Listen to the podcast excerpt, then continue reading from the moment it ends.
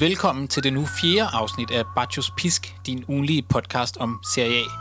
Siden sidste uge er transfervinduet endelig lukket, og det betyder, at der om sider er sat en stopper for Premier League og PSG's stormløb på Serie A's største profiler. Arsenal nåede dog lige at gafle Tomiaso hos Bologna, men nu kan de italienske klubejere endelig ånde lettet op. Vi bliver dog i transfersporet i dagens udsendelse, hvor vi skal se på, hvilke klubber der egentlig klarede sig bedst gennem markedet. Desuden skal vi se på anbefalinger til næste runde af Serie A-manager, og så har vi også lidt af en sang med til jer i den her udsendelse. Jeg hedder Thomas Søgaard Ode, og over for mig sidder endnu en gang Christian Nørgaard Larsen. Christian, det giver jo sådan lidt tyngde, tænker jeg, til denne her uges podcast, at du simpelthen er landet sent i går aftes i Københavns Lufthavn efter en tur i Italien. Men lavede du så noget, som kan komme vores podcastlyttere til gode? Nej, ikke rigtigt faktisk. Jeg var en tur i Emilia-Romagna fra fredag til søndag mod Rimini i provinsen. Vi skulle en tur til Jordens bjerg i Mondaino, hvor etruskerne huserede, som bekendt jo, for et par år siden. Det er et utroligt smukt område der i det centrale Italien. Vi boede på sådan en smuk plads, hvor fyldt med ældre mænd. Der var et cykelløb om lørdagen. Jeg elsker det der. Små restauranter, pizza, udsigt til borge i de rivaliserende byer på den anden side af dalen. Men jeg så måske alligevel noget, som faktisk kan være til gavn for lytterne. Det kan vi lige vende tilbage til. Jeg fandt faktisk noget i den lyserøde gazette, som er måske interessant til dem, der spiller holdet.dk. Men jeg synes ikke rigtigt, du fik egentlig svaret på, sådan, hvad du skulle i Italien? Nej, men jeg skulle en tur til Italien for at købe en hund. Vi har udset os en hunderace, der hedder en Lagotto Romagnoli. Hvorfor så det? Jamen det er fordi, vi kan godt lide hunden for det første. Vi vil rigtig gerne have en hund, som ikke fælder. Jeg har 3 børn derhjemme, så der er gang i den. Jeg kan ikke lige overskue, at der også er hundehår rundt omkring. Og det er simpelthen ganske enkelt rigtig svært at hente sådan en hund på de danske breddegrader. Så vi søgte mod det italienske, og så fandt vi så en om bag ved San Marino, og den fandt vi. Og hvad er det, den har fået? Når du skal kalde på den, hvad hedder den så? Ja, altså, jeg er jo gået med... Altså, jeg har simpelthen... Der var alle mulige Disney-navne i spil, men jeg fik trumfet igennem, at den skulle hedde Sacchi. Og som de fleste, der lytter, eller nogen, der lytter med, sikkert kan huske fra første udsendelse, så er du jo intermand, og så er der måske også nogen, der tænker, hvorfor så lige Sacchi, som der er mange, der nok ser lidt som en Milan-legende. Jeg har været under sindssygt pres fra mit interbagland, som har anbefalet navne som Bastoni og Bergomi. Altså, Sacchi var jo faktisk også italiensk landstræner, han er jo kendt for mange ting. Jeg vil også gerne sige, at da jeg begyndte at se CA, da jeg sådan slut 80'erne og sådan noget, der, han betød meget dengang. Så vil jeg også gerne, jeg er jo sådan lidt en CA-hippie, det vil jeg gerne, altså, det vil jeg gerne stå på mål for. Jeg kan jo godt lide CA, og jeg kan også godt lide 80'ernes Milan-hold, selvom jeg holder med Inter i dag.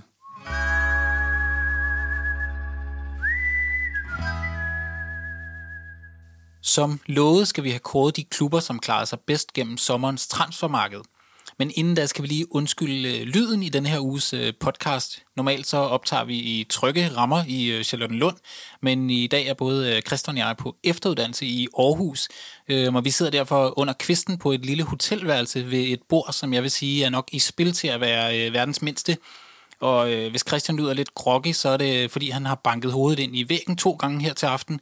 Den ene gang faktisk så hårdt, at du tabte din telefon på gulvet. Vi skal dog alligevel prøve at se, om vi kan tage os lidt sammen, og vi skal have Mercato-brillerne på og have kåret de 3 klubber, som har gjort det bedst på sommerens transfermarked. Christian, jeg ved, du har lavet lidt lektier og forberedt 3 bud. Ja, det har jeg. Vi har jo diskuteret det her frem og tilbage, Rode. Vi er ikke enige. Det kan vi jo godt allerede afsløre. Så der skal forhandles lidt. Jamen lad os starte fra en ende af. På 3. pladsen over de CA-mandskaber, der har haft det bedste Mercato. Jamen på 3. pladsen, der har jeg valgt Atalanta. Hvorfor det? De bevarer kernen på holdet. Så sælger de Romero til Premier League for et kæmpe beløb og henter en fuldgod erstatning i Demiral. Så har de, efter min mening, hentet et af de mest spændende køb i det her Mercato her, ham Koopmeiners fra AZ Alkmaar. Det lyder allerede som den næste store investering. fra Atalanta her. Det er jo sådan tit, tror jeg, i hvert fald med fodboldfans, så sådan lidt begyndt at kigge hver gang Atalanta køber en, så tænker man sådan, man ved bare, at han bliver solgt for 300 millioner om 2-3 år. Ja, præcis, ikke? Jeg har ikke set voldsomt meget asset, må jeg indrømme her på det seneste, men som jeg kan forstå... Men tidligere i dit liv, så var du meget asset Alkmaar? Ja, måske sådan lige... Det går lidt op og ned. Lige nu der er lidt nede, måske. Det er en spiller med... Som kan jeg læse mig frem til, som er... Han har været anfører, for det første. Han er kendt for sin præcise aflevering og teknik og kreativitet. Og så er han også, kan jeg forstå, sådan en polyfyllespiller, som du kan placere lidt overalt. Han har ovenikøbet også spillet i forsvaret tidligere. Så en ung ledertype kommer til Atalanta. Han er 23 år, og han kan også godt score 35 mål i 116 kampe. Det synes jeg egentlig er meget pænt. De har jo brugt en del penge i det her Mercato her. Jeg kan læse mig frem til, at de har brugt sådan lige under $100 million, er det så godt nok. Med det her køb af Demiral her næste sommer, så ryger det over $100 million. Og det er bare, det er bare sådan en klassisk Atalanta masterclass, det der med, at de sælger Romero til Premier League for, hvad det bliver her næste sommer, sådan en 50-60 millioner $, som jeg husker det, og så henter de ham herind. Det synes jeg bare er bemærkelsesværdigt. Og så som sagt det her med, at de beholder deres stamme. Zapata var tæt på at ryge til Inter, lød det, men beholder ham. Og som sagt, de beholder Gosens, Hartebor, Muriel, Miranchuk, og henter Musso, målmanden fra Udinese, synes jeg også er noget, der taler til Atalantas fordel. Det er jo noget, vi diskuterede lidt sådan i vores efterhånden ret lange Serie A Messenger-tråd. Det er, om man kan blive kåret til en, der har gjort det vildt godt på det her Mercato ved at beholde nogle spillere, altså hvor der er nok nogen, der vil sige, sådan det burde give flere point på en eller anden måde på kontoen, hvis man har hentet alle mulige spillere ind. Men er det en altså er det noget, der skal hyldes, det her med, at man kan holde på sine profiler, når man er Atalanta, og måske også nogen, der kommer senere på listen? Ja, det synes jeg på en eller anden måde, det skal. Altså det er jo det store billede. Hvad er kriterien egentlig for at overhovedet komme på den her liste her? Det kan vi jo også godt diskutere, som vi talte om. Det kan også godt være, altså jeg synes også, det taler til Atalantas fordel. De kan jo netop gøre det, fordi at deres økonomi er til det. Det synes jeg jo også er med til at hvad kan man sige, fremhæve Atalanta det her game her. Ja, og så kommer vi til nummer 2. På listen? Ja, altså nummer 2. Jeg synes, det er lidt tæt mellem min nummer 1 og nummer 2 her. Jeg har valgt Roma på andenpladsen. Roma er jo faktisk det hold i Serie A, der har brugt flest penge i transfervinduet. De har jo nærmest et helt nyt angreb med Tammy Abraham, og så vores ven Shomo Rudolf, som... Hvis man sådan lægger de to sammen, så har man du får noget styrke, du får noget fart, og du får noget fleksibilitet, ikke mindst.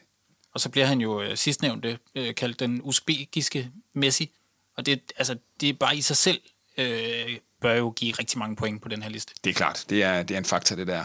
Så har du også Saniolo tilbage. Det er jo ikke noget, der, man kan sige, der betyder noget, når man skal sådan rangere de her hold her.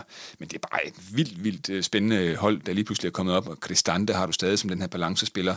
Ibanez, Kumbula, og du har hentet Rui Patricio fra Mourinho's ven, Raiola, skulle jeg til at sige. Det ser ret interessant ud i Roma. Ja, så har de også fået ham her, Vina, på venstre bak, som blev hentet ind, tænker jeg, lidt som sådan en nødløsning, da Spinazzola gik i stykker under EM.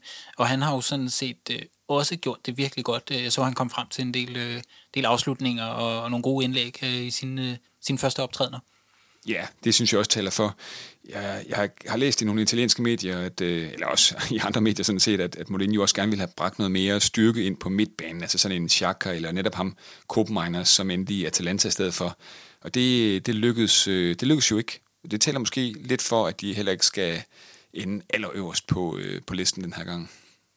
Ja, hvis vi så skal til dem, som du synes fortjener at blive kåret og få den store pris i den her runde, så bliver det ikke en af de traditionelle tophold. Nej, jeg er også spændt på... Altså nu, vi har jo allerede sådan lige forventningsafstemt en lille bitte smule her, men der er også et par ubesvarede. Jeg ved ikke, om du er sådan stadig helt overbevist. Øverst har jeg valgt Fiorentina. Det er også et godt valg, men vi bliver nok nødt til at forklare, hvorfor. Ja, det tænker jeg. Jeg synes, der er mange grunde. Altså, men Italiano, den nye cheftræner her, han overtager et hold, som er lykkedes med at beholde en Milenkovic, trods kæmpestor Premier League interesse, jeg mener, var det ikke West Ham, der var ude efter ham især, så henter du, hvad hedder han nu, Nico Gonzalez fra Bundesligaen, eller i hvert fald fra tysk fodbold, Nico Gonzalez, som har den her enorme XG fra sin tid i det tyske. Ja. Altså det med, han scorer simpelthen mange mål. Ja, simpelthen altså forventede mål.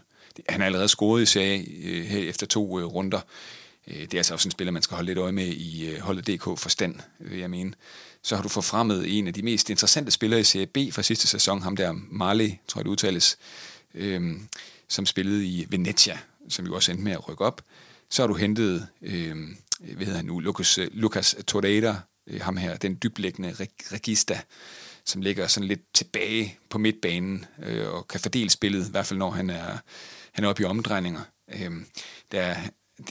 Jeg mener, det er et lån med en købsoption på omkring 100 millioner. Så er det også en faktor, at du har kunne beholde Vlahović, som er det her varme navn. Endnu en gang, Premier League har været enormt meget ude efter ham. Som, jeg synes godt, man sådan kan sige, at Fiorentina er gået fra at være sådan lidt formløse til at være meget ambitiøse lige pludselig. Og den her gang her, der går det ikke, at de slutter i den forkerte halvdel af Serie A. De skal, det har man sagt mange år, men den her gang skal de slutte i den øverste halvdel. Der er ikke nogen vej udenom. Men det er vel næsten også den største præstation, de laver, det er at beholde Vlahović op foran. Altså hvad der, han scorede 21 mål sidste sæson, godt nok en del af dem på straffe, som jeg husker. Men han var jo rygtet til, særligt Atletico skulle have været ude med snøren, men de ender med at beholde ham, og det tror jeg egentlig kom bag på ret mange. Ja, altså i løbet af Mercato her, der læste man først nogle beløb om, at altså, først var sådan Inter, de lå, altså det var en, der lå højt på deres liste. Inter havde det der 30-35 millioner euro. Og det var sådan, allerede der talte man om, at det var nok sådan lige lidt for lidt til at kunne hente Vlahović. Så kom han op i sådan noget 60-70 Atletico, og til sidst så blev det jo talt, at Premier League kom ind i billedet omkring 100 millioner euro. Men altså det er da imponerende, at det lykkedes Rocco Comiso og ejerskabet i Firenze at kunne beholde både Vlahović og Milenkovic. Det har du spillet for omkring 100 millioner euro til sammen. Det synes jeg er imponerende, og det er også det er også fedt at se et hold uden for de her klassiske 7 store hold gøre noget, som Fiorentina gør nu her. Det synes jeg er interessant. Og så har du selvfølgelig også en Ribéry, som du skiller dig af med. Det synes jeg faktisk er enormt godt set af ejerskabet i Fiorentina. Du reducerer dit lønbudget enormt meget, og kan bruge dem på nogle andre interessante emner. Du har også hentet en Odriozola ind, som fra Real Madrid, som også kommer til at spille en stor rolle, set ud til. Så jeg synes, at de lægger et mulehår foran Roma i den her top 3 over bedste Serie A-hold på Mercato. Ja, så sådan, inden vi lukker den her top 3, nu nævnte du lidt, at vi havde lidt uenigheder, så tænker jeg måske, at jeg vil tale for, at Milan alligevel skulle på en eller anden måde lige snige sig ind i top 3, og måske endda, jeg siger, de skal jo slå Atalanta ud af top 3. Milan er det hold, der har brugt flest penge i år, og det har man gjort, fordi man havde en del af de her legespillere, som man lige pludselig skulle ind og købe. Man hentede Tomori ind i forsvaret og fik sådan noget fart, man har savnet, når det var Kjær og Romagnoli. Man fik lavet en bedre Tonali-handel. Han slog jo slet ikke igennem i første sæson. Og så gik man tilbage til Brescia og sagde, at han er simpelthen ikke så meget værd, som vi har betalt for ham. Og fik hentet en af de største talenter i italiensk fodbold, på midtbanepladserne i hvert fald, ind for en billigere penge. Og det ligner, han er begyndt at spille godt.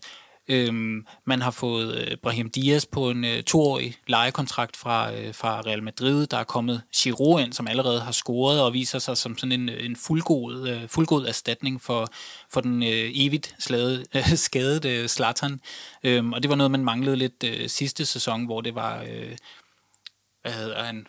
Den evigt skadede også angriber Milan fik hentet ind. Mandzukic, ja. Han var jo et kæmpe flop, må man bare sige. Så har man fået Maignan billigt i Lille, som erstatter Donnarumma. De kan lidt noget forskelligt, men det ligner faktisk, at Milan har gjort en ret god handel, og i hvert fald også har sparet en hel masse penge. Og så har man hentet sådan en gammel favorit ind i en Bakayoko, som skal ligge og slås på midtbanen, og måske faktisk også ender med at skulle erstatte Kessie, hvis det ikke lykkes at få forlænget med ham. Så godt nok har man mistet Donnarumma, og man har mistet Hakan uden at få penge for dem. Og der er nok også ret mange fans, der synes, det er lidt ærgerligt, at man stadig har Castillejo og Salemakers. Men så har man jo så til gengæld hentet en brasilianer ind, en lidt mere ukendt brasilianer ind på markedet, eller hvad er det, transfervinduets allersidste dag, og jeg ved, Christian, det er i hvert fald en, du er sådan meget begejstret for. Jeg glæder mig så meget til at følge Junior Messias, den brasilianske Jamie Vardy, som, jeg mener, han er 30 år nu her. Han var semiprofessionel indtil for 4 år siden. Så skiftede han til vores allesammens Serie A, den fjerde bedste række i Italien, og spillede for vores allesammens Casale.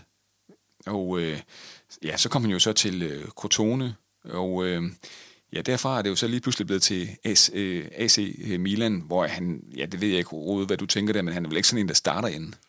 Nej, jeg tror, altså det ligner meget, at Milan forsøgte at komme af med Castillejo, men der var ikke nogen, der ville give penge nok, og han var måske også ret glad for at være der, men man vil gerne have en, som når Salemakers ikke spiller op til det, han kan, og når man gerne vil have en, der sådan kan åbne forsvar noget mere, så skal man kunne skifte en ind, og der har Castillejo i hvert fald vist sig ikke at være den, der skal skiftes ind. Og han er en dribler, det skal man jo næsten være, når man er brasilianer, men han har også en af dem, der havde flest succesfulde driblinger sidste år, blandt nærmest alle i ligaen. Og selvom han er sådan meget ubeskrevet, og jeg tror ikke, han er den store trøjesælger, og der er nok ikke mange unge teenager, der har en plakat med ham hængende på børneværelset, men jeg tror, han skal nok kunne bidrage med et eller andet, og så tror jeg også, han kan måske godt gå ind og spille, sådan, når det skal være, tage over og spille Brahim Dias' tier. Så jeg synes, det, hvis man skal argumentere for, at Milan sådan skal have en plads i vores top 3, og det synes jeg jo, de skal, at de har gjort det vildt godt med at få styr på bredden, sådan at når der kommer de her skader, som vi så sidste år, så er der ikke så langt ned, og de har fået en bredere midtbane, de har fået Giroud,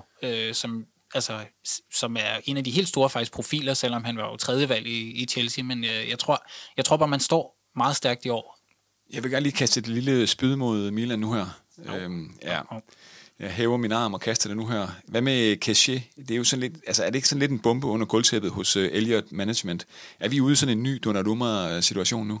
Ja, det ligner det jo faktisk desværre. Det er lidt paradoksalt, fordi der var under OL, så blev der lavet et interview, han gav et interview, Keshe, hvor han roste Milan til skyerne, og han sagde, når jeg kommer tilbage fra OL, så sætter vi os ned, og så får vi lavet en kontrakt. Men alt, hvad der har været skrevet i de italienske medier på det seneste, det er, at hver gang Milan kommer med et tilbud og siger, du kan få så og så meget, så siger agenten, ja, det kan godt være, men nu vil vi have mere. Og det ligner, at han vil op og være blandt de bedst betalte i italiensk fodbold, og det ligner desværre også lidt, når man har den her lønstruktur, man har, hvor Elliot, den her hedgefond, ikke gider at betale de her store lønninger, at det så bliver enten et skifte til vinter, eller endnu en af de her spillere, kæmpe profiler, som man mister gratis, og det gør ondt. Jeg synes vi bliver nødt til også at vende Inter, når vi nu er her. De er de forsvarende mestre, som har mistet, vi ved det alle sammen, Antonio Conte, de mistede Lukaku, de mistede Hakimi, og de står stadig i en forfærdelig økonomisk situation.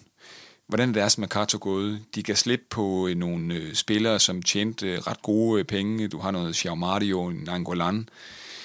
Du har hentet efter Christian Eriksens situation Çalhanoğlu i AC Milan. Du har hentet en Dumfries, som ifølge italienske medier har ret gode chancer for at starte inde i weekenden mod Sampdoria. Det er jo en ret svær kamp, der venter Inter der. Så jeg synes egentlig også, at Marotta og Ausilio, de to direktører i Inter, har gjort et godt stykke arbejde, alt taget betragtning, må jeg sige. Jeg synes også, det skal fremhæves. Det lykkes ikke. Det er måske noget, der peger lidt i den anden retning. Det lykkes ikke at komme af med en spiller som Alexis Sanchez, for at erstatte ham med en lidt billigere spiller. Det er måske lidt en skam, fordi han suger os som en vampyr af lønbudgettet, må man sige. Er der andre spillere, eller er der andre klubber, vi også lige bør nævne her? Jeg ved der, nu snakkede vi top 3, ja. Og så var der en klub, som du blev ved med at nævne, selvom de nok ikke umiddelbart gør sig gældende i top 3-betragtninger, men de skal ligesom have plads. Ja, det synes jeg. Jeg synes, det her det er det spændende krydderi i retten her. Jeg ved ikke, om det er til en top 3, det kan vi jo prøve at snakke om. Salernitana, de har jo hentet Ribéry, fra Viola. Ja, de har haft måske det mest skøre Mercato overhovedet, Salernitana. Jeg synes bare lige, det skal nævnes. Det er også fedt lige at have lidt fokus på nogle af de klubber, der ligger lidt i den anden ende af tabellen. Salernitana, en reminiscens fra fortiden, det er sådan en, hvad kan man sige, de har bare sådan, haft sådan en klassisk vanvittig Serie A Mercato. Det er vel nok det mest defensive hold, du har i den bedste italienske række. Det er sådan lidt, du genbliver på en måde lidt Catenaccion under ham her, den lidt midaldrende, jeg tror, midaldrende plus manager, Fabrizio Castori. Ja, han, jo, hans CV, jeg bliver nødt til lige at se, hvem er det nu egentlig, han er. Jeg har lige glemt ham, men han er simpelthen spillet for, eller været træner for sådan nogle nostalgiske klubber, som Piacenza, Ascoli og Regina.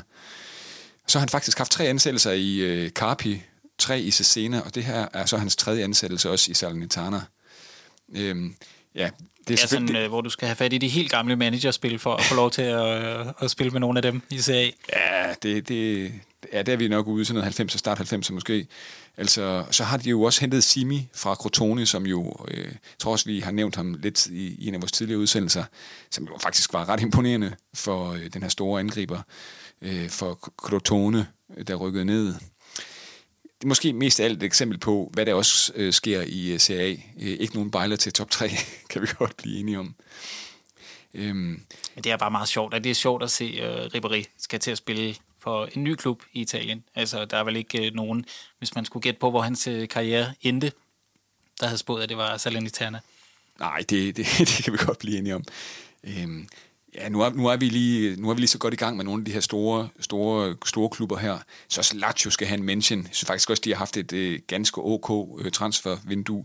Sarri er jo kommet til med det her offensive, flydende angrebsspil. I stedet for Inzaghi, der nu er i Inter. Hvem kan vi sige? Philip Andersen er kommet til. Han har fået en rigtig god, rigtig fornuftig start på midtbanen hos de lyseblå. Ja, og så hentede du jo ret sent i Mercato Sacchi, som måske var han var den bedste Verona-spiller i sidste sæson. Og ja, så har du så givet slip på Correa til Inter. Jeg synes egentlig, det er et ganske acceptabelt Mercato, de også har haft kørende der. Mm. Men vi er vel, hvis vi skal til at runde af ret... Fik jeg alligevel most Milan ind i top 3?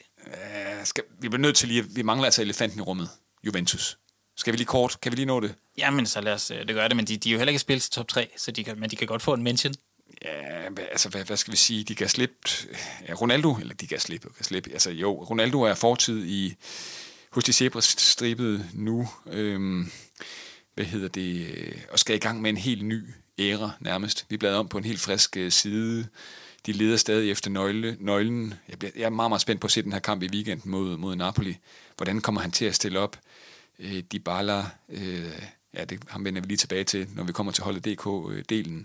Chiesa, hvordan kommer det her angreb til at klikke?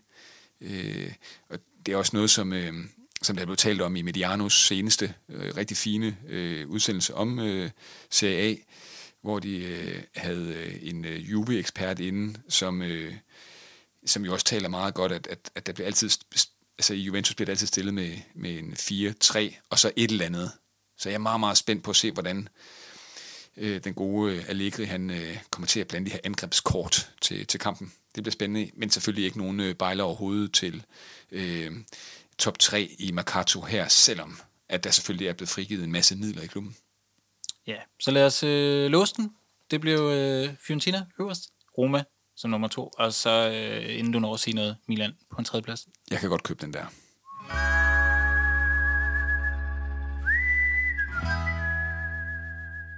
Nå, og så skal vi i gang, Christian. Vi skal have sat vores eget CA-managerhold. Der ved jeg, at vi har været 3 udskiftninger, vi er endt med. Kan du måske lige gennemgå, hvad vi gør, fordi det står jo stadig ikke helt så godt til for vores hold, som vi selv gerne vil have. Nej, men som vi jo talte om sidste gang, så stak vi jo en hånd op af graven, og så var der jo en Chiro, der greb fat i os. Vi er tilbage nu. Vi er tilbage i... Ja, der hvor det hele startede. Vi er i hvert fald gået fra bund 20 til top 16. Det er ikke prangende, men vi vil gerne... Vi, vi vil gerne højere op. Vi har ikke børstet jorden af. Det er godt, at vi hævet op af graven, men vi står stadig lidt med jord på jakkesættet, og har ikke fundet vej ud fra kirkegården helt endnu. Nej, det er rigtigt nok. Det er du sådan set ret i. Vi er langt fra tilfredse med, hvordan det startede, men vi er med nu, vi kan se os selv i spejlet. Jeg var lige en tur inde på trendlisten og se, hvad gør de mange gode managerspillere derude. Og man må bare sige, det er på angrebspladserne, at der bliver kigget mod, og det kan jeg godt forstå. Chiedo Immobile, som jo koster 8,1, og som også er den spiller i spillet, der har vækstet mest, med 4 mål selvfølgelig. Han er den person, der er købt, eller den spiller, der er blevet hentet flittigst ind til runde 3, efterfulgt af Abraham og Tseko. Og så kommer de ellers også, apropos angriber, Giroud og Martinez. Ja, så det er ikke overraskende, synes jeg. Den her runde her skal vi også lige kigge på. Det er sådan en interessant runde. Runde 3 her, det er en, man talte om, eller skrev om i de italienske medier tidligt, inden sæsonen gik i gang. Det er her, vi for alvor får nogle store kampe. Hvad skal vi nævne? Napoli, Juventus er jo en kamp, der skiller sig meget ud. Milan, Lazio. Jeg synes også, du har et rigtig, rigtig fedt opgør i vente i Atalanta, Fiorentina. Jeg glæder mig, nu har vi lige talt om Fiorentina, jeg glæder mig så meget til at se, om de kan stå imod det her vivelvinds fodbold fra Bergamo. Og så har vi altså også modsat, i endnu højere grad her i runde 3 end i runde 1 og 2, nogle rigtig x-faktor-kampe, som jeg godt kunne tænke mig, at vi kigger lidt imod her den her gang, Rode. Vi har, jeg synes bare 3 x-faktor-kampe, som er interessante, hvis man skulle finde nogle lidt billigere spillere.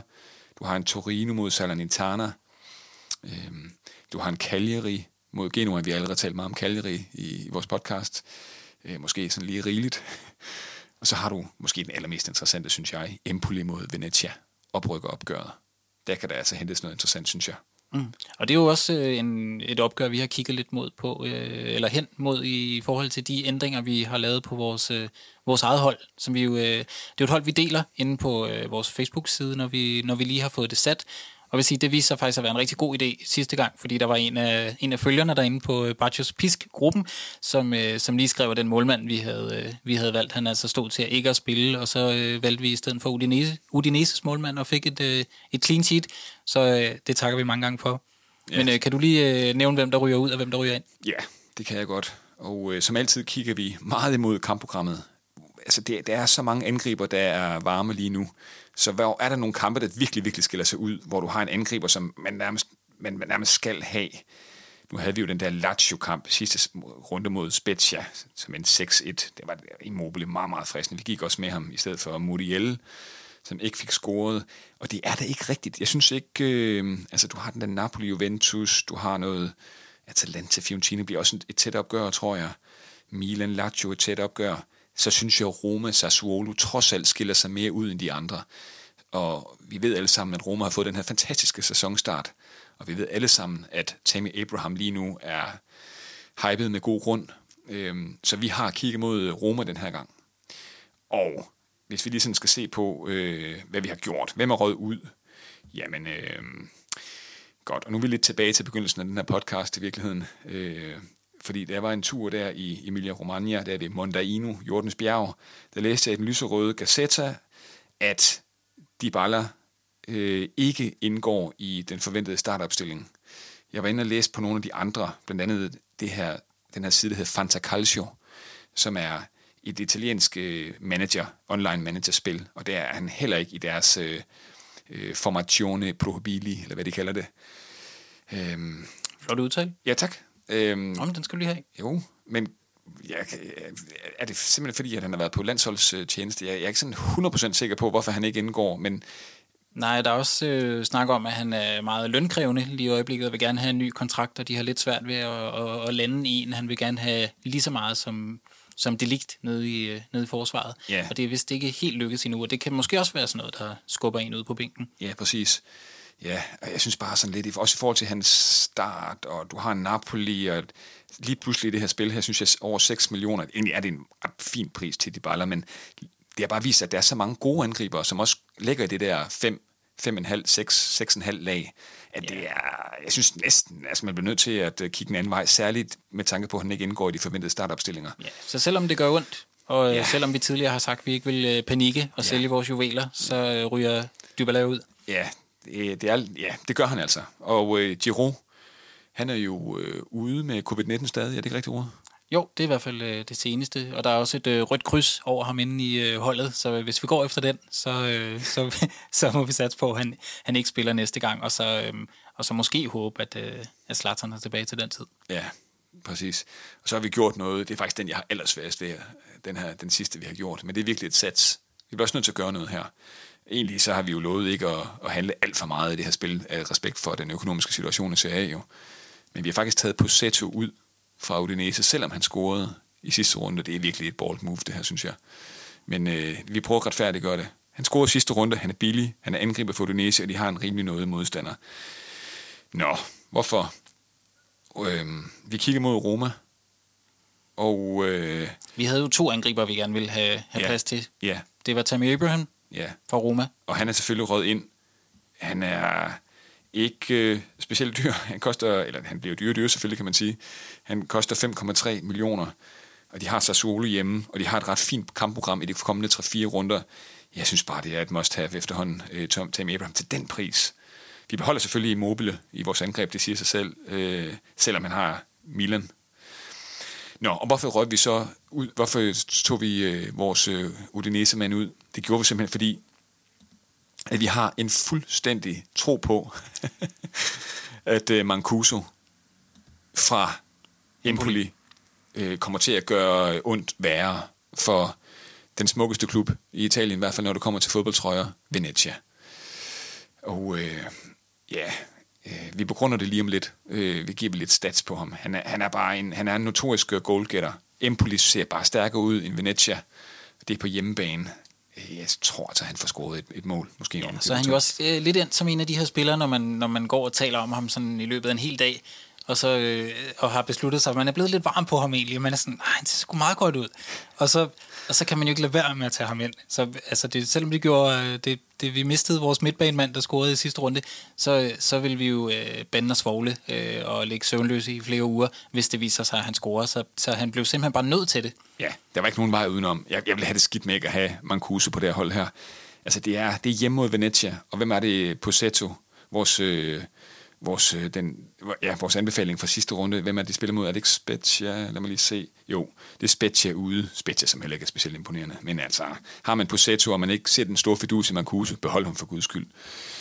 Så den sidste, det var så Giroud, der røg ud. Og hvem har vi hentet i stedet for? Rode, kan du afsløre det? Det er...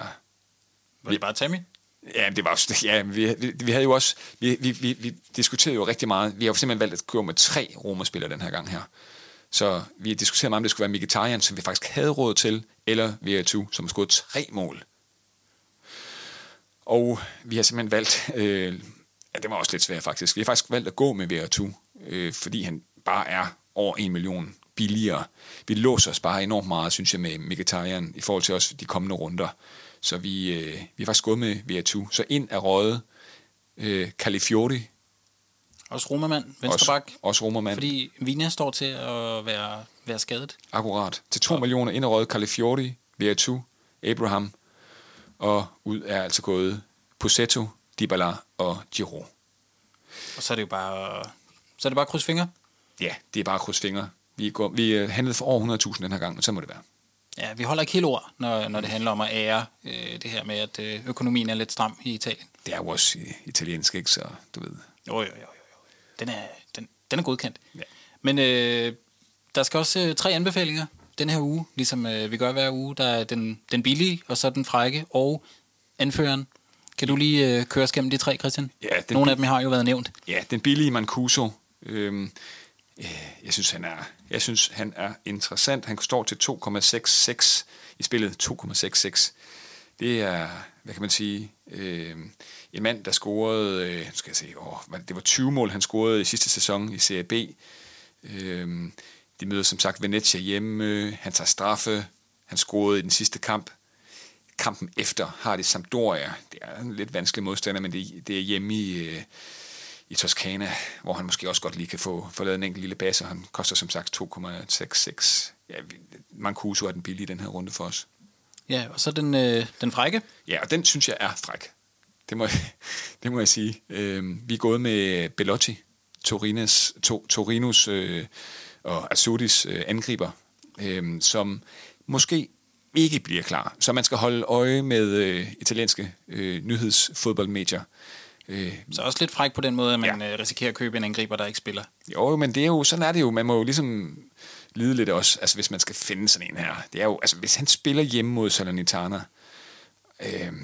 så scorer han. Så må han score. Han er jo en spiller, for et par sæsoner siden scorede over, var det ikke omkring 25 mål i en sæson? Jo. Det gør han ikke mere. Nu lægger han på sådan et mål per anden kamp cirka. Han lægger på sådan omkring 0,5 i XG her for de sidste par sæsoner. Men må ikke han godt kan få slået hul på det her Catenaccio-mandskab, Salernitana. Og så sidst, men ikke mindst, vores anfører. Jeg tror, måske har du faktisk allerede nævnt det. Ja, jeg synes ikke, vi behøver at bruge for meget i det. Vi er gået med Tammy Abraham. 1 mål, 2 assists. Han er opblomstret her under José Mourinho. Og så synes jeg, han er det hold, med al respekt for Sassuolo, der har, altså blandt de stærkeste hold, der har den letteste modstander. Så vi er gået med Tammy Abraham. Tieto kunne det også godt have været, nu er han jo mega varm. Men han møder også Milan, som har en fornuftig defensiv. Han er også lidt fristende, men vi er gået med Tammy den her gang.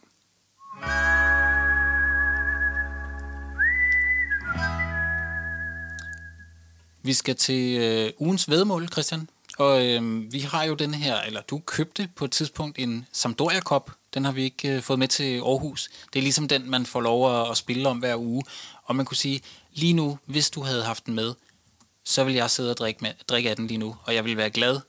Jeg vil have et lille smil på læben. Jeg vil bare nyde livet. Nu har du ikke taget den med. Nej. Det er lidt en skandale. Og det grunden til, at du skulle have taget den med, det var, at vi vedede jo om, hvorvidt Cristiano Ronaldo han skulle score mod Udinese i sidste runde. Mm. Og hvis jeg husker rigtigt, så endte han jo simpelthen med at blive solgt. Og så er det jo svært at score. Ja, det er rigtigt nok. Man kan jo så sige, at det bliver annulleret det hele, ikke? Og så må vi starte med et nyt væddemål. Ja. Altså, så jeg tænker, at vi laver et nyt væddemål i dag.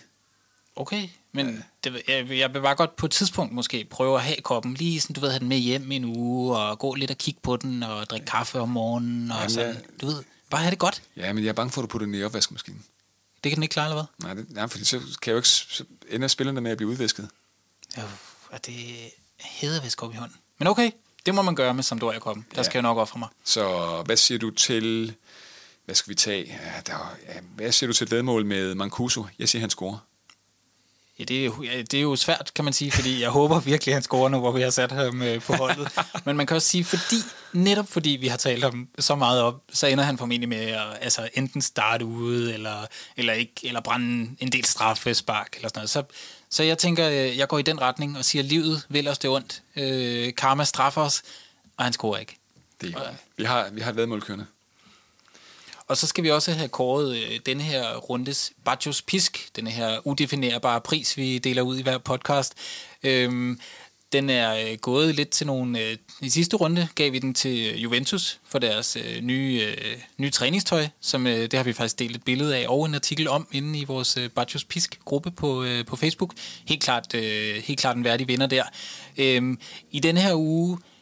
giver vi den også lidt en sær kåring, men simpelthen bare til næste runde i Serie A, fordi hvis, som vi allerede har nævnt i podcasten, hvis du har en weekend, hvor du skal sætte al din tid af foran fjernsynet til at se Serie A, så er det altså i den her weekend, fordi det er som om alle topholdene møder hinanden, og der er simpelthen så mange kampe, som man meget nødig vil gå glip af. Så der skal forhandles med familien, der skal forhandles tidligt, og så må man jo se, hvor meget man får lov til. Jeg glæder mig altså sindssygt meget til at se Atalanta Fiorentina. Det må jeg sige. Okay. Jeg glæder mig virkelig meget. Der er de meget tæt på at ligge en femmer i bandekassen der. Ja, jeg nåede lige at rette det faktisk. Ja, så 2,5 måske. Ja. Vi skal også til denne uges anbefalinger. Vi har faktisk hele 2 anbefalinger til podcast i denne her uge. Man kan sige, er det at skyde sig selv i foden og lave en podcast og så anbefale andre podcast? Det er det måske, men det gør vi. Og den første podcast, vi anbefaler, den burde næsten blive anbefalet alene for sit anslag.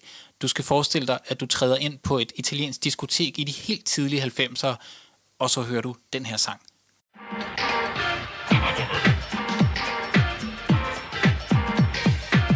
Campionato di calcio italiano.